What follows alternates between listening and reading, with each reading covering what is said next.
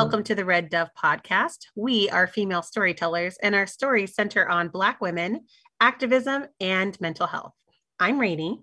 And I'm Liz. And tonight we're going to tell the story of Elaine Brown. Dun, dun, dun. This is a story that we have carried for over a year now, uh, working on it. She's definitely was on like our original list when we created this show. And it's like a big night for us. We're finally sharing the story, but right off the bat, major source material for tonight's episode is A Taste of Power, a Black woman's story by Elaine Brown. And of course, you know it. We got our copy at Harriet's Bookshop. That's Harriet's with two T's bookshop.com.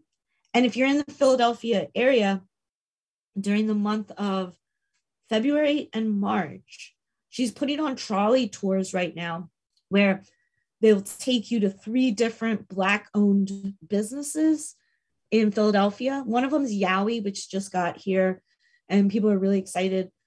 If you want to check out for more information, you can go to harrietsbookshop.com. You can also follow her on Instagram and Twitter and Facebook. She puts the updates on there. We should put a trigger warning before we begin. Yes. Trigger warning this story contains content depicting violence, rape, domestic abuse, murder. Is that? Yeah, I think that's do you feel that's adequate? Okay. Yeah. Elaine Brown, you know, she was uh, born March 2nd, coming up. Happy birthday almost. 1943 in da, da, da, Philadelphia. Oh, I love it. We're like focusing in on Philly now. We were like all about California for a couple weeks. Now we're like Philly, Abbott Elementary, and now Elaine Brown. uh, well, don't get too excited because eventually it's all California. she lives there with her mom, Dor- Dorothy Clark. It's in North Philly, which Elaine described as like a mostly white neighborhood. And Elaine described it as like a, a large Jewish population. And at other times, she commented on how little interactions with Black people she had. On the other hand, she also had some very close friends that were also Black women. I wasn't sure. I'm, I'm, am I correct? She's an only child. Yeah, she was an only child. And yeah, her mom made a lot of sacrifices from the reading for for her to be in those environments. You know, actually I kind of related a lot to those stories because I grew up in mm, predominantly white schools and, and white neighbor.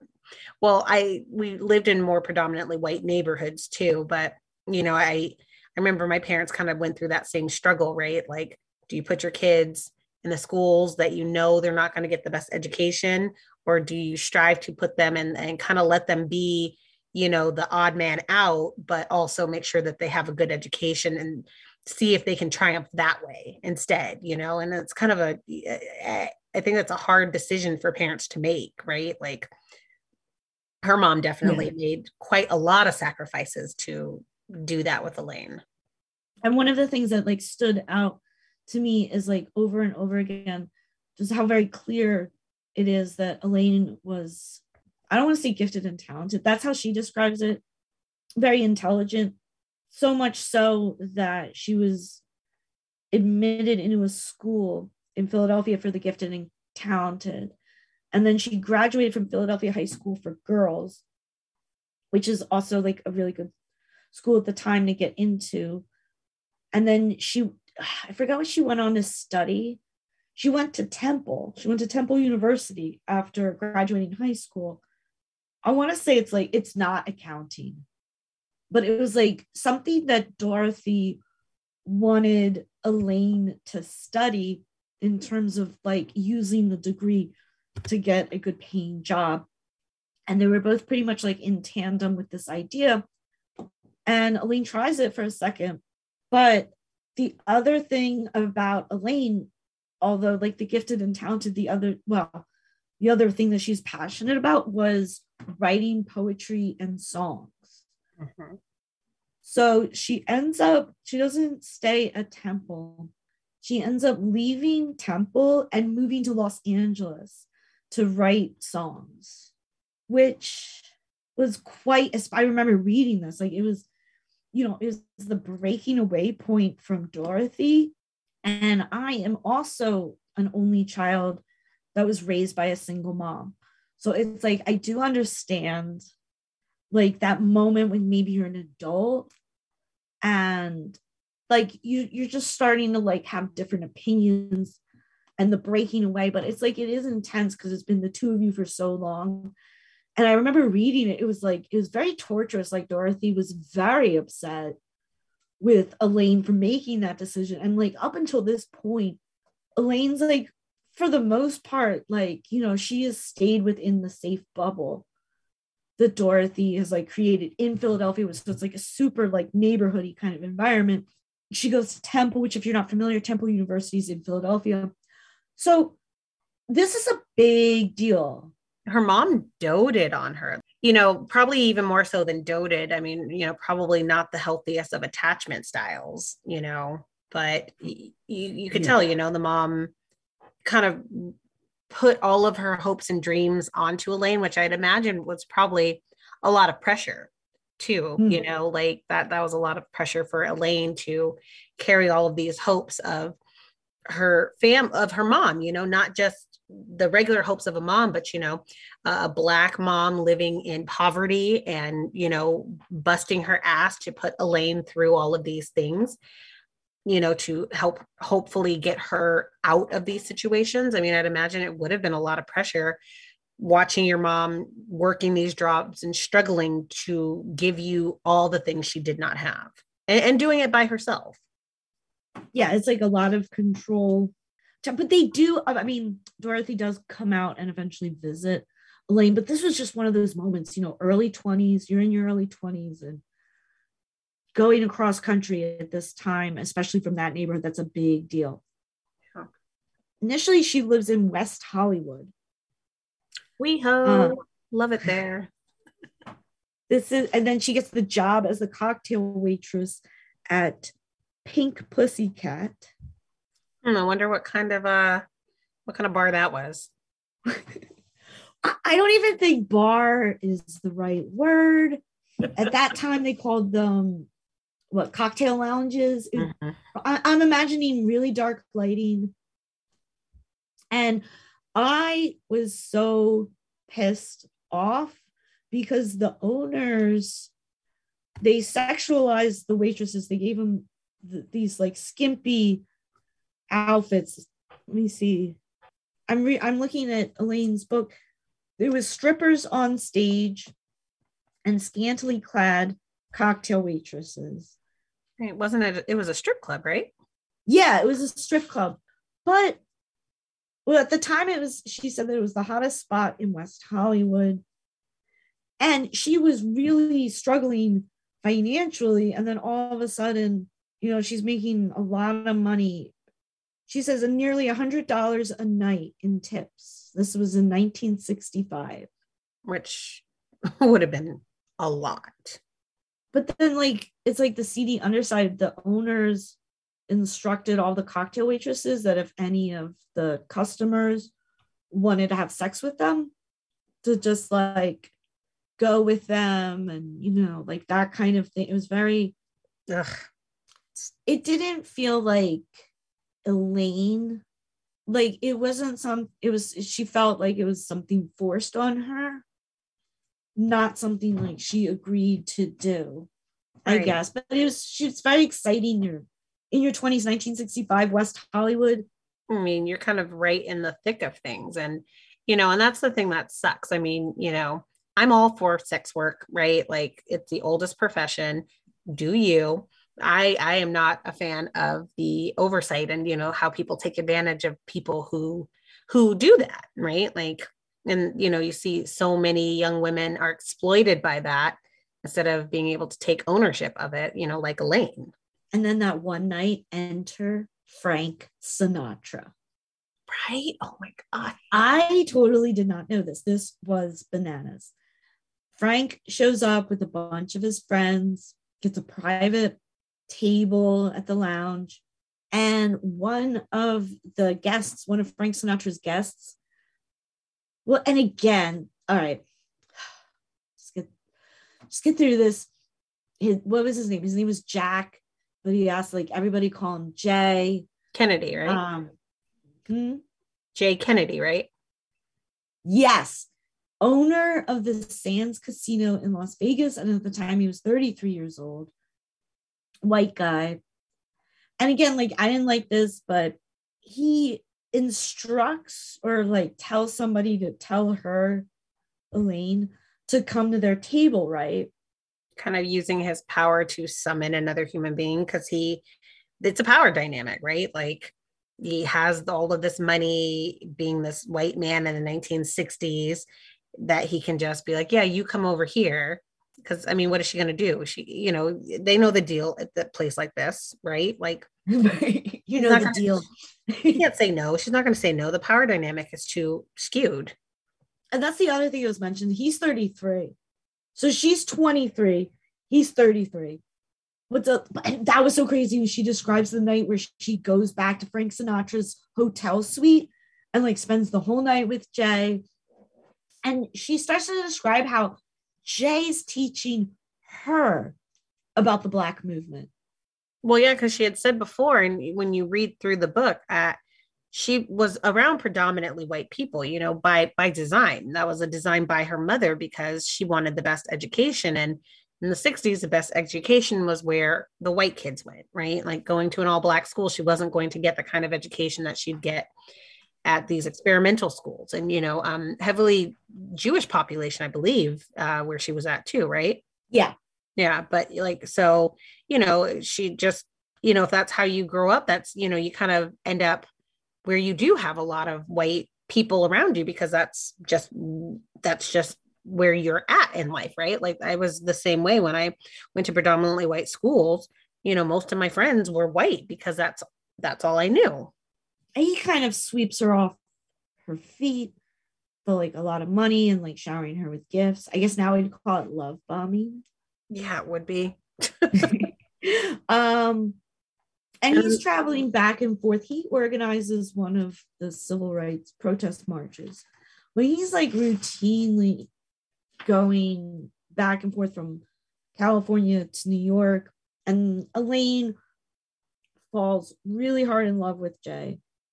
I would say this is the first love of her life. But he's married. Classy. Like, you know, which again, that dynamic, right? She's this young 20 something year old, you know, the power dynamic is there. He's older than her. He has a lot more money, a lot more influence. So he can kind of take advantage of that, you know, being her being young and naive and, and, you know, just wanting to be loved. And he's this grown man who is, you know, cheating on his wife with her and you know making her feel super special but you know like i i think it's i personally think it's kind of predatory. Yeah he was promising to marry elaine but i'm glad she got away. She ends up working at ucla so this was like her like her growth montage. Like she quits the job at the pink pussycat in west hollywood and ends up working in at UCLA. And that's where Elaine is introduced to the Black Congress. This is Elaine describing it. She says it was an umbrella group made up of virtually every Black organization in the area. It was administered by an executive committee composed of a representative of each member organization. The Black Congress was the expression of a collective desire to emphasize the common will and serve the common interests of Black people. Love it. I love it. That's awesome. And that's where she meets Sandra Scott. And this was like one of Elaine's early friends. And this is a this is Elaine. She describes Sandra as a beacon of Black womanhood as I entered the maelstrom called the 60s. And she starts developing a lot of good friendships. This is, I was so happy for her because the Jay stuff, I mean, she like ugly cries, she gets in a fight with her mom. She's devastated. Oh, and it was so cool to see her kind of walk into the situation and not being afraid to go like to to go make new friends in a new area, new job. but it's working out. And she starts writing for the Black Congress's newspaper and writing poems and songs. She says about Black men, Black people. And they liked the song so much. Eventually, they started recording her and like putting it out, and they would play it at rallies. And it was like, eventually, eventually, some of her songs, the Black Panthers were like calling it like the their song, so to speak. So she's probably like fucking euphoric. That's what she wanted to do. She wanted to write poetry. She wanted to write songs, and she's doing it. And to write it for such an organization that is doing so much for someone who looks like you, you know, and to kind of be this rallying cry for, you know, such an important organization, I'm sure that must have felt like amazing. And then in between all of that, like she would spend her nights either at rallies or meeting with different other organizations super busy. Enter Angela Davis. Ah, what a cool time this was. I know, right? So we're like, yeah, 1966. The fashion. Oh my gosh. I mean, look at the pictures and the hair. And she sort of just, Elaine just casually drops this in. She's like, yeah, we went to an apartment afterwards, about 10 of us. And she like rattles off all these names and like in the middle of it, it's like Angela Davis. Like, what a time to be alive to just casually name drop Angela Davis. no, big like a small, like impromptu after after trying to change the world. Right. We go to the after party. Where are these after parties happening now in 2022? I want an invite. I want to go. Contact rating at the Red Dove Podcast at gmail.com. Because they are going on. Yeah, we just need to get in on them. Or we need to start them. Ooh, even better Yeah, right? but that's also at that gathering with Angela Davis. That's also where Elaine meets Bunchy, Alprentice Bunchy Carter. And he is the founder of the Black Panther Party's Southern California chapter. We could do like a separate, like bonus, like he has a whole origin story. Like he's like from California, born and raised, mm-hmm. and involved in a lot of different types of groups before being offered to be like, you know, a founder of this new party. I guess we could do a whole side story on on Bunchy. Ooh, I like it. After that, this is kind of right before Elaine joins the Black Panthers. She was at a free Huey Newton rally. Oh, and SNCC comes up, SNCC. We're going to cover them in detail when we do Fannie Lou Hamer.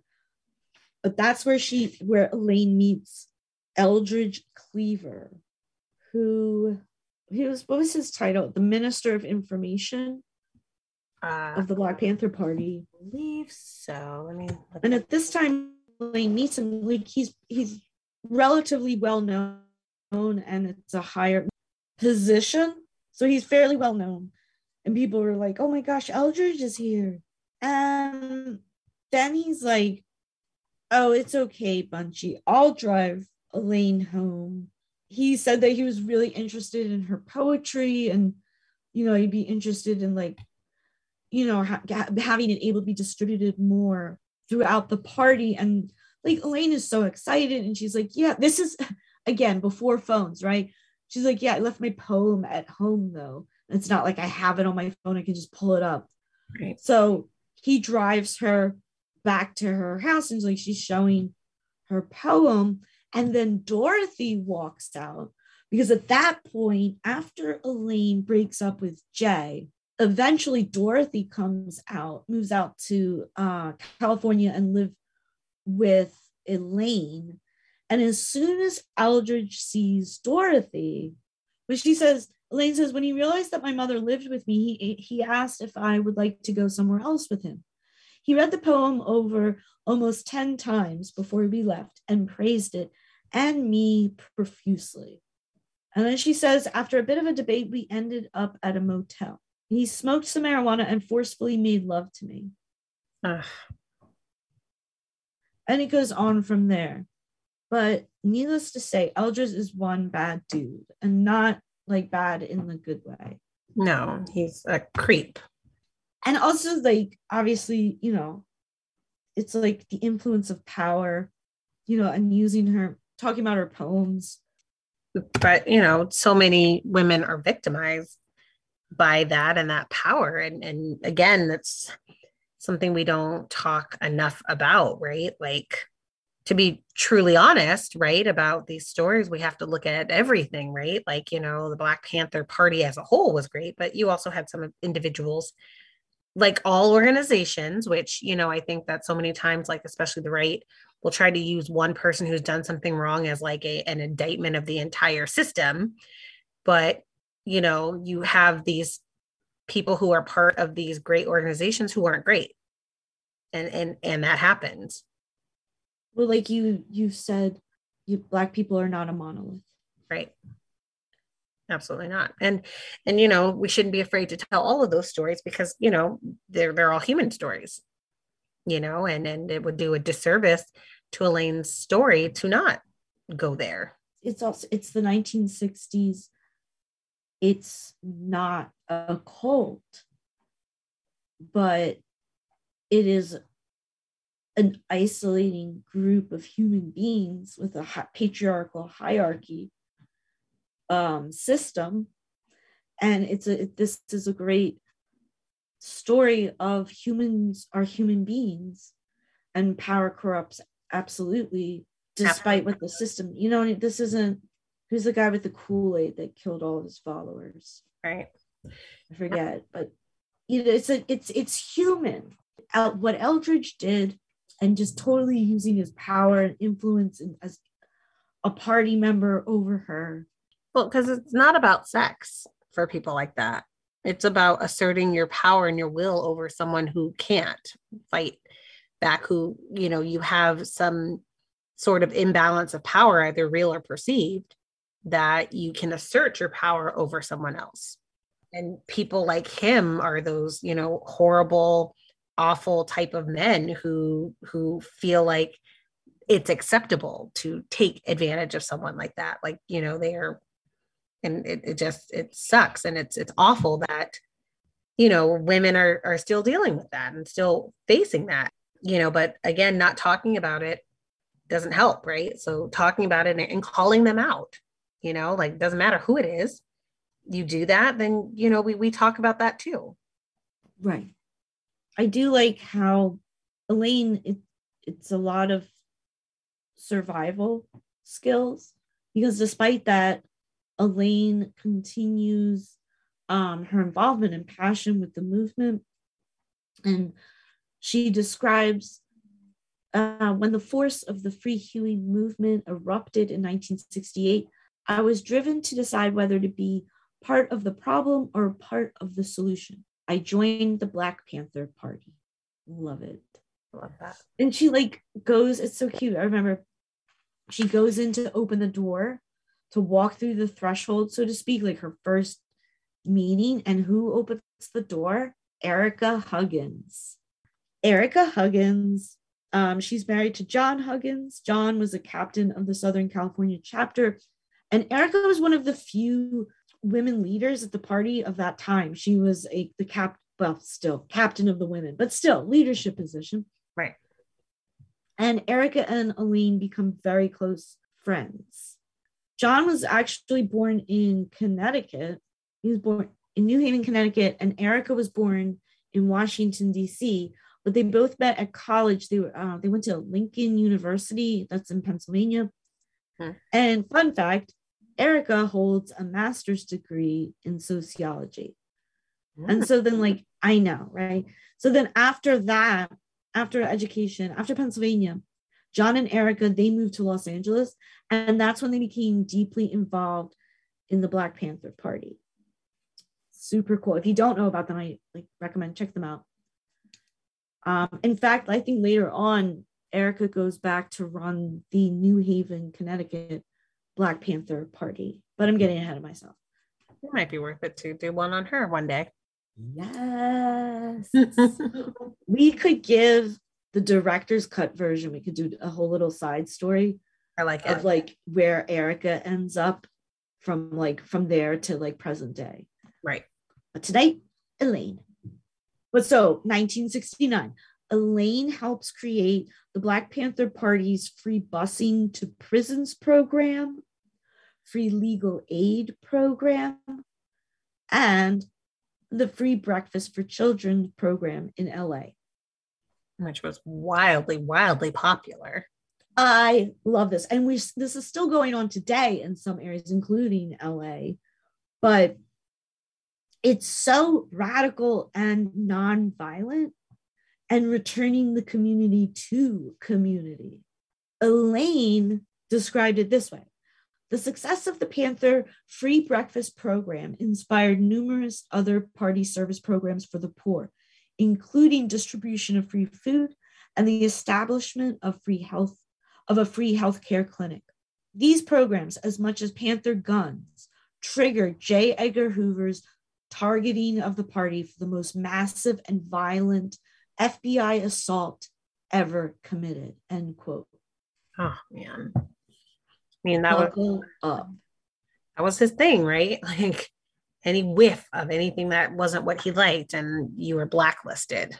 This remind me, like, if we all remember when we go back and listen to our six part episode of Ida B. Wells, we know that the before the FBI was the FBI, whatever they were calling themselves during Ida's time, they did the same shit to her. They trailed her, they reported on her. They were very concerned about Ida trying to help Black people. And then we saw it again with Lorraine Hansberry in the 50s with the Harlem Renaissance. So this is nothing new. No, fact, some leaders of the Black Lives Matter group 2020 reported um, similar tactics. So this is nothing new. So, but yeah, buckle up. FBI time. Whew. All right, let's do this. So this is um, this is from Elaine. She says Hoover had proclaimed the Black Panther Party is the single greatest threat to the internal security of the United States. Oh my God. Just isn't it funny how antsy they get when Black people become self sufficient and how they treat it like it is some sort of threat? But yeah, those terrorists giving out free food, those monsters. Oh my God. Did you did you see them, you know, taking care of each other and not needing the, our government because they have figured it out and they're doing great in their community. No, people like them too much. This is not okay.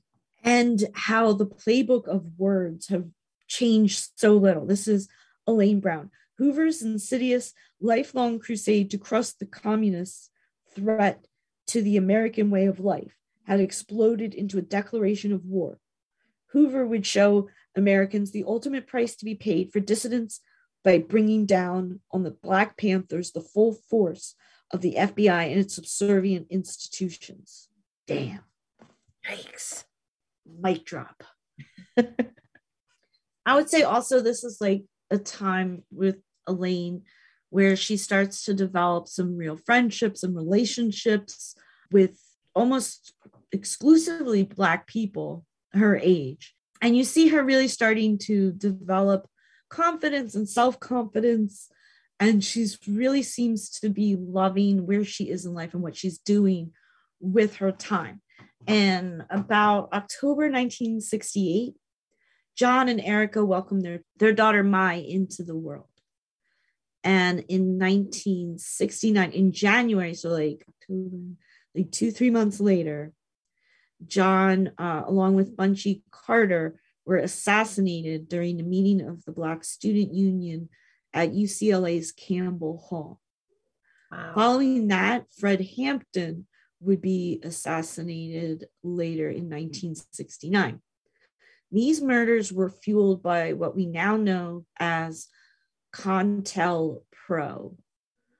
CONTEL Pro is an illegal FBI program at the time that aimed at surveilling, infiltrating, discrediting, and disrupting groups that the FBI deemed, quote, subversive. And that in the lines black. Everybody. Yeah. Uh, black Panther definitely right at the bullseye. They also deemed subversive feminist organizations, the Communist Party USA, anti Vietnam War organizers, activists of the civil rights movement, and members of the Black Power movement, environmentalist groups, animal rights groups, the American Indian movement, independence movements, which included the Puerto Rican independence groups, as well as right wing groups like the KKK and the National States Rights Party. See, I was like, for a second, I was going to be like, okay, so they kind of sound like all those people who fly those don't tread on me flags. But then you, you said those last two, and I was like, oh, okay. So I'm a little confused about what, like, they, they throw that in there to like throw us off. They're like, right? Be like, no, no, but we're not racist because see, here we go. Yeah, they they'll they'll they'll phrase it. The FBI they'll phrase it as um, you know, anything anti-American, i.e., our racist economic system that we call capitalism. How Protect that above all. Americans be anti-America? like they're uber American. like yeah, I'm like, I'll tell you who's anti-American, all 10 of you. Because the, the 99% rest of us are as American as fuck. It, it doesn't get more American than us. We are America. This an Elaine Brown, she said this quote, it would take 10 years to prove that the assassination by state police was orchestrated by the FBI under J. Edgar Hoover and under Hoover's directive to quote, stop the rise of a black messiah, end quote. Oh man, what a peach. What a peach Hoover was. Totally illegal and similar tactics still used today. America. We're great. It's fine. It's all fine. And Elaine, on a personal level, these are my words, it's extremely traumatic reading it from her perspective. He's like Erica was I I'm gonna say is her best friend. Yeah. You know, so Erica and, and so for Erica to lose her husband right after giving birth, Erica ends up moving back to Connecticut and she actually has John's ashes buried. I was gonna say disposed of, but buried in uh, Connecticut. And that I think that's when she takes over as the leader of the New Haven, Connecticut party. And Elaine will go out there routinely and work with Erica and some other amazing women uh, for the New Haven chapter of the Black Panther Party. Uh, but Bunchy also he um, he worked with Elaine a lot. So it's a massive unrest after all this happens. Um, there's a lot of protests and a lot of anger. So initially, with John and Bunchy, it was reported that the person reportedly who shot them was a member of us organization which is another black power movement at the time and what comes to light like elaine says 10 years later is like the fbi was fucking with them they call it psychological warfare and they were purposefully trying to pit the groups against each other yeah um, just trying to cause chaos and destruction. Right. I love that our tax dollars go to stuff like that. And then Elaine described, like, after the funeral of Bunchy and John, she said that the next few months were devoted to rebuilding. They find new housing. And she ends up moving in with Evan Carter, who was Bunchy's wife and was six months pregnant with his baby. So they sold the party newspapers uh, and continue to distribute food, the UCLA food. And that's at the point where they finally uh, formalized a legal defense program. Amazing, right? You're not going to stop the movement, especially when it's decentralized in a certain sort of way. Like you can't kill us because we're all that. that. And they ended up finding a new rent-free facility for their uh, free breakfast for children program in LA. They organized rallies around police brutality against uh, African Americans. And Elaine's songwriting also is getting more notice from more and more people in the Black Panthers movement. And she was asked to compose the Black Panther Party's anthem, which she did. And they produced and distributed an entire album of hers that was um, all used during the rallies and considered the Black Panther album. Check it out. It's on YouTube. I saw it. So I just realized I don't know how long I was on mute, but I've been talking and like interjecting, and I was like, oh, I guess she didn't like that. All right, never mind. Moving on. Fuck you, Rainy. Yeah. Quiet, you. Pipe down. and that's when the show would end forever. I, I was like, I I guess she's really not digging my commentary. and then I was like, oh, I'm a dumbass. oh, what an age we live in. Did you want to say anything? I remember where I muted myself. All right. Well, that's a lot of the positive rebuilding. There's some people, and again, it's very hard to tell what's truth and fiction, especially with the FBI. But this is also in Elaine's memoir. So, Erica and several members of the Black Panther Party New Haven chapter, including the co founder Bobby Seale, were allegedly tortured and murdered. Uh, another member of the New Haven Black Panther Party members, a man by the name of Alex Rackley, um, who there may or may not have been allegations that Rackley was quote unquote a snitch, an FBI informant. Wow. Whatever the truth is, Erica ends up going on trial. She's charged with murder, kidnapping, and conspiracy. Oh she gosh. she and Bobby Seale. Yeah. This is like what six months after John's death, and she has a newborn. Wow. They just like do not let up. So that trial sparked protests across the country. And Elaine, of course, is involved in organizing or she's one of the people involved in organizing them. And people were very concerned that Erica would not receive a fair trial. Uh, luckily, in May 1971, the jury deadlocked 10 to 2 for Erica. She was acquitted and she was never retried. Good. Yeah. So this is like director's cut coming up. Like we'll do a quick side tour into Ms. Erica Huggins. Like, no, yeah, Huggins, right? Why? Yeah, Huggins. Why am I doubting myself? Anyway, okay. Um, into Ms. Erica Huggins, the rest of her story. So Elaine is steadily getting more and more involved and progressing up the hierarchical ladder system structure of the Black Panther Party um, start giving more and more responsibilities and organizing and leading things. Do you remember the story? There was like a white movie actress because at this time in Hollywood, a lot of white actors and actresses would secretly donate money to the Black Panther Party. Mm-hmm.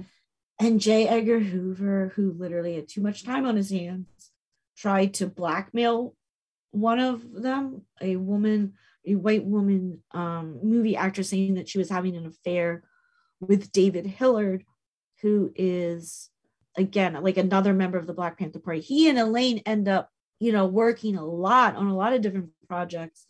David Hilliard and Elaine around this time, Elaine has her first and only child. Fun fact, who she names Erica. Oh, I like that. Right. So as like she's progressing up and up, who does Elaine run into again? The bad dude Eldridge Cleaver. He was creating quite a divide within the Black Panther Party. And Elaine wasn't really didn't really like a lot of the things that he was saying.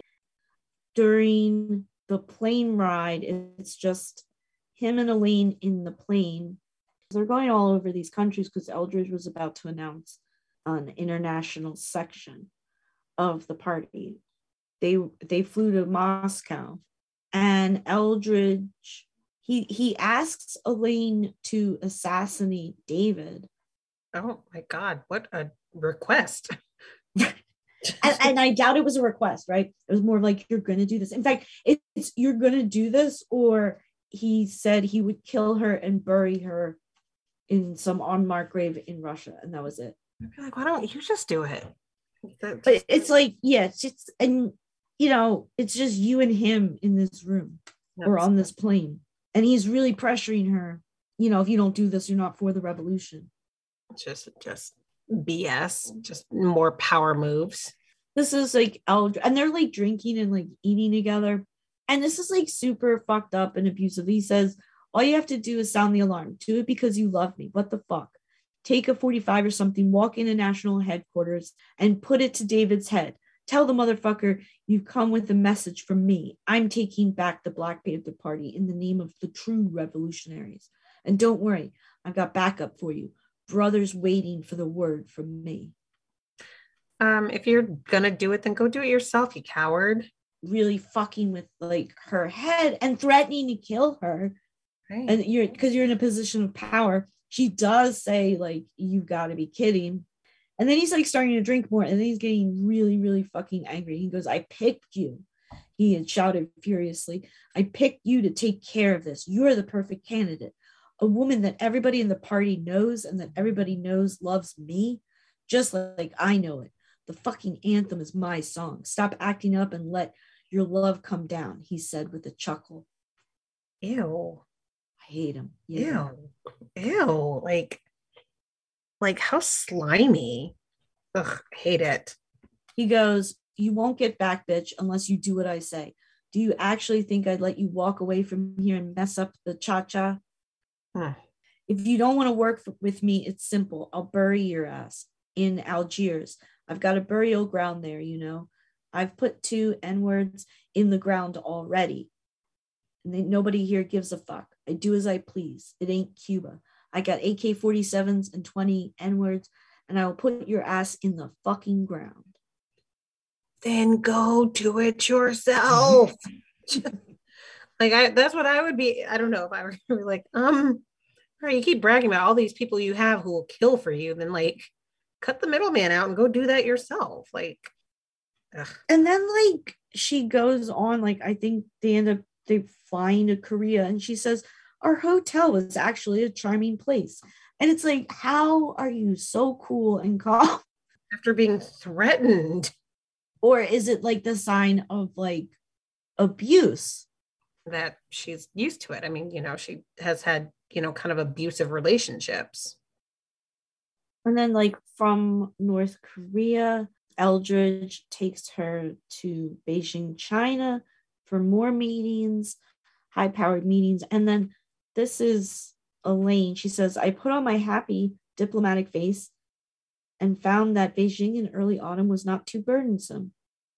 And she said earlier she had I'd been gone from my baby for over two months. Oh my It's god. like, it's like isolation, yeah, and like fear of like if you don't kill David, I'm gonna kill you. Shit. And also thinking about the safety of her child too, right? Like who's going to be there for your child if you're not? Well, yeah, it's like also showing the um manipulation tactics, right? Right. That's how, you know, they do that. They they get to people. I mean, you know, she has a history of abuse.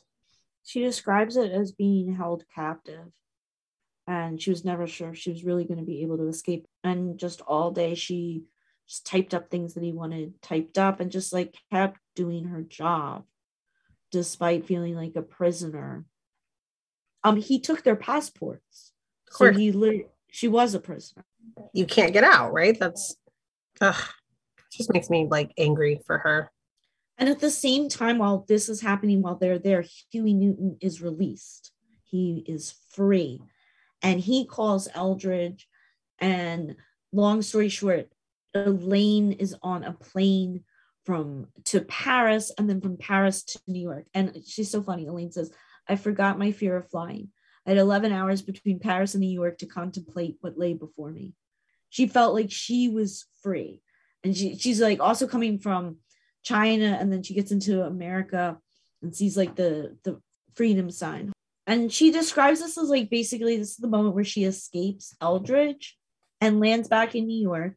She says our feet had barely touched the terminal floor when we were snatched up by unknown officials, men in suits, perhaps custom agents, and calling them a commie and questioning them for hours in the airport. Super nice, Another day in the life. right? they finally release her and david's there and he's like blowing her kisses and then standing next to david is huey newton Oh, yeah this is like her first time seeing Huey Newton in person. And this this is a quote. This is Elaine. Before I could speak or my agent escorts could move, Huey Newton stepped across the forbidden bridge into limbo land, stopping time. He reached out his powerful arms and embraced me. I have lived to touch you, he said softly. My escorts were still immobilized. I've listened to your voice and your songs over and over in my prison cell and dreamed of you, he whispered into my ear, still holding me against his body.